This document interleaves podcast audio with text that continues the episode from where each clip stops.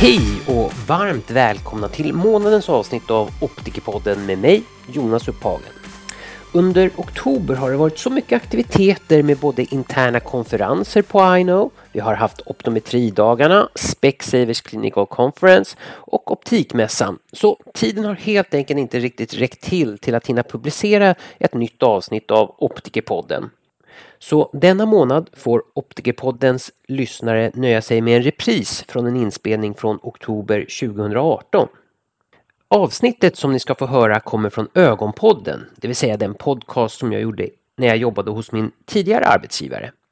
Således så stämmer inte mina kontaktuppgifter i slutet av avsnittet. Om ni önskar komma i kontakt med mig så når ni mig på jonas.ino.se där jag jobbar idag. I reprisen från 2018 ska vi passande nog prata om spökhistorier från optikbranschen.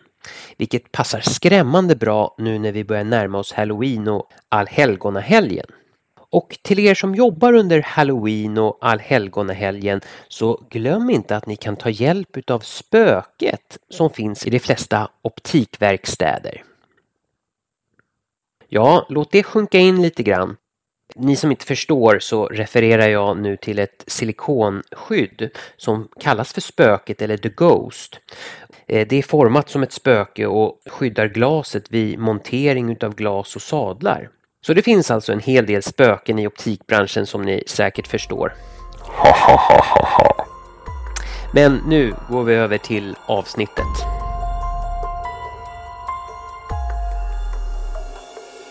Hej och läskigt välkomna till ett ytterligare specialavsnitt av Ögonpodden, nämligen ett Halloween special. Vi har kommit in i årets mörka period med både Halloween och alla helgonahelgen runt hörnet. I detta avsnitt kommer jag ta upp spökhistorier från optikbranschen.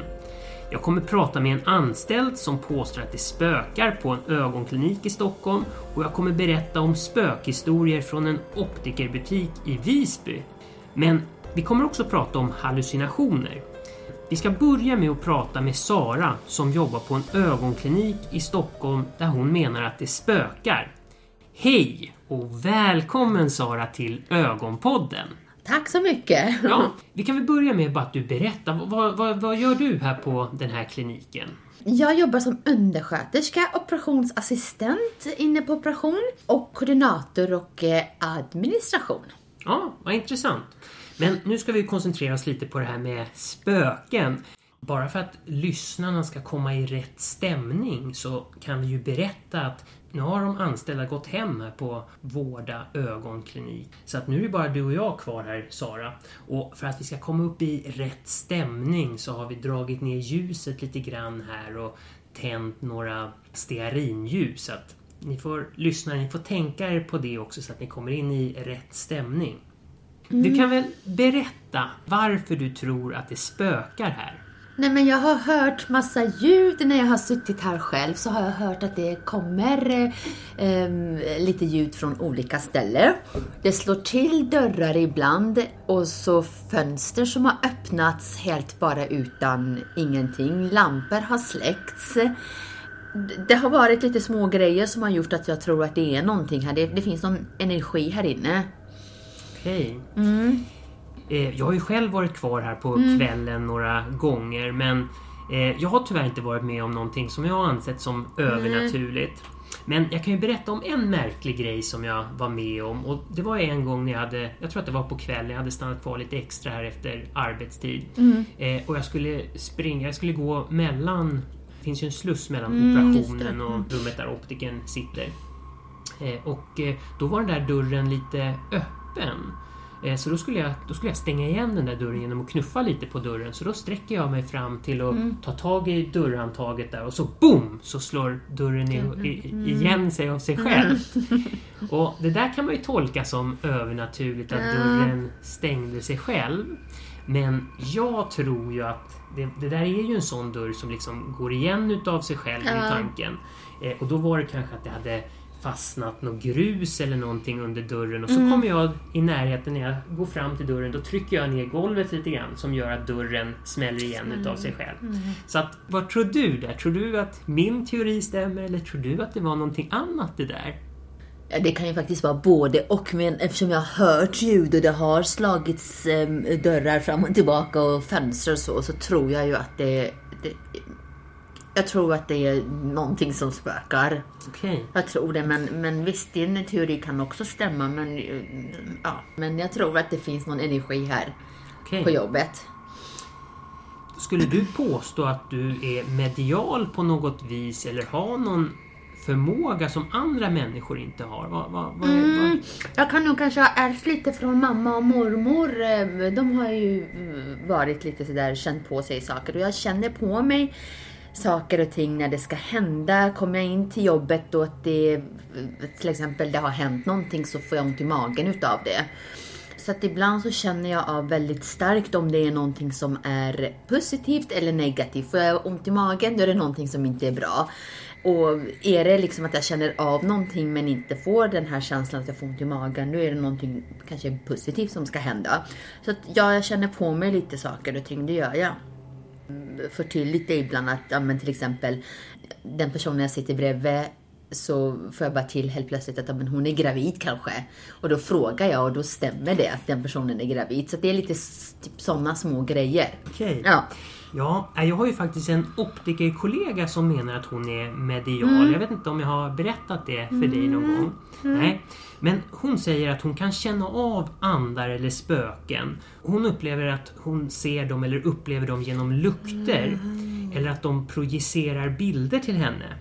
Ibland kan hon se en person som är omgiven av en ande eller en själ som hon uttryckte det. Mm. Eh, detta kan ibland ställa till det för henne i hennes jobb. Ah. för okay. ibland när hon ska göra en synundersökning till exempel så märker hon av att det finns någonting mer i undersökningsrummet än bara kunden där inne. Och det kan enligt henne då bli lite svårt att koncentrera ja. sig på kundens synundersökning.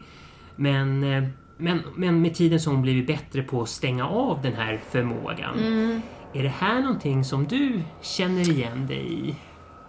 Alltså, känner jag på, känner, känner jag på mig att det är någonting eh, jag känner av det och jag får till mig saker och ting och jag jobbar och får den minuten kanske eller den timmen får till mig det, då kan det vara jobbigt. Just kanske inte så att jag ser eller hör människan, men mm, eller lukten, men då, då, kan det vara jobbigt att koncentrera sig på jobbet för då, är, då har jag den här magkänslan som hela tiden säger att det ska hända någonting eller nu får jag veta någonting. Så koncentrationen kan bli lite svårt då. Det är det. Okej, okay, okay. mm. Eh, en annan kollega, du ska få höra en till historia här Sara. En annan kollega har sagt att, att det för några decennier även spökade i en optikerbutik i Visby. Hon berättade att butiken då låg i en gammal byggnad innanför ringmuren. Det hade linsavdelningen en trappa upp på den så kallade vinden. Ni som sett den svenska skräckfilmen Besökarna med Kjell Bergqvist och Lena Endre kan möjligen liksom jag associera vinden till någonting läskigt. Vad tycker du Sara? Är vinden någonting läskigt? Lite läskigt. Min kollega berättade hur som helst att ibland kunde hon höra steg i trappen trots att det inte fanns någon människa där. En annan gång så tändes lampor efter att det hade blivit släckta. Samma sak gäller dörrar som öppnade och stängde sig själva. Hon beskriver själv sin anställning där som en spännande tid. Jag har självklart sökt dåtidens butikägare men utan resultat. Okay. Eh, vad säger du om det Sara? Det låter spännande och lite läskigt. vad bra. Eh, en annan optikerkollega har berättat att det en gång gjorde glasögon åt en dam som påstod att hon såg spöken i sovrummet. Hon hoppades att hon skulle slippa se spökena om hon fick glasögon. Det visade sig att hon var närsynt omkring minus två. Eh, men enligt min kollega så försvann dessvärre inte spökena trots nya glasögon. En annan kollega som jobbar på syncentral berättade om en kvinna som såg huvudlösa människor på natten. Detta fallet klassades dock som ett fall utav Charles Bonnet syndrom. Eh, känner du till Charles Bonnet syndrom, Sara? Nej. Nej, då ska jag berätta lite mer om det. Charles Bonnet syndrom är hallucinationer som drabbar synskadade men mentalt friska personer just på grund av brist på naturliga synintryck. Det kan röra sig om patienter som är drabbade av lång gången glaukom eller makuladegeneration. Dessa patienter kan uppleva hallucinationer som kan bestå av färgade mönster som rör sig nästan som tecknad film. Ibland kan synerna bestå av djur eller djurhuvuden men ofta rör sig hallucinationerna om olika skepnader och ibland även ansikten. Ibland kan dessa ansikten vara deformerade och förvridna vilket givetvis kan uppfattas väldigt obehagligt för den som är drabbad. Ungefär 10-30% av de synskadade eller blinda tros uppleva Charles Bonnets syndrom. Eh, de allra flesta är dock mycket ovilliga att erkänna det, av rädsla för att stämplas som sinnessjuka eller tokiga. Många upplever dock en lättnad när de inser att de inte är tokiga, utan att det är, det är deras begränsade syn som skapar dessa syner. Innan vi avslutar tänkte jag att ni skulle få höra ett klipp från Macular Society som uppmärksammat Charles Bonnet syndrom. I klippet kommer ni få höra exempel på hur hallucinationerna kan upplevas. I was in a chemist and I was queuing and I knew there were other people there. Physically knew there were other people there. But these from the sides floating torsos started coming in and every which way I was trying to look to like get them out of my view. And I just put my basket of stuff down, ran out of the shop, ran home. I just I remember being petrified just because of what I had or hadn't seen.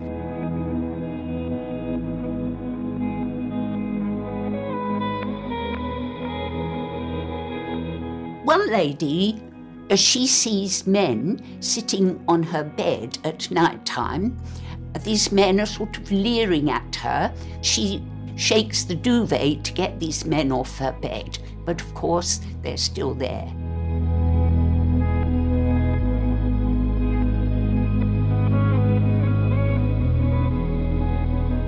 Your brain is trying to fill in what you can't see.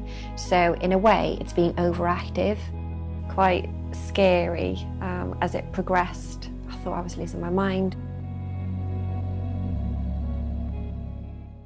Då Sara, då tackar jag dig jättemycket för att du tog dig tid att gästa Ögonpodden. Ja, tack själv. Och tack till alla som lyssnar för att ni lyssnar på detta specialavsnitt av Ögonpodden. Och tack till Bright Optical Solutions som hjälper till i skapandet av Ögonpodden. Och tack till Vårda ögonklinik som vi spelade in på idag. Och sist men inte minst, glad Halloween och trevlig alla helgona dag. På återhörande!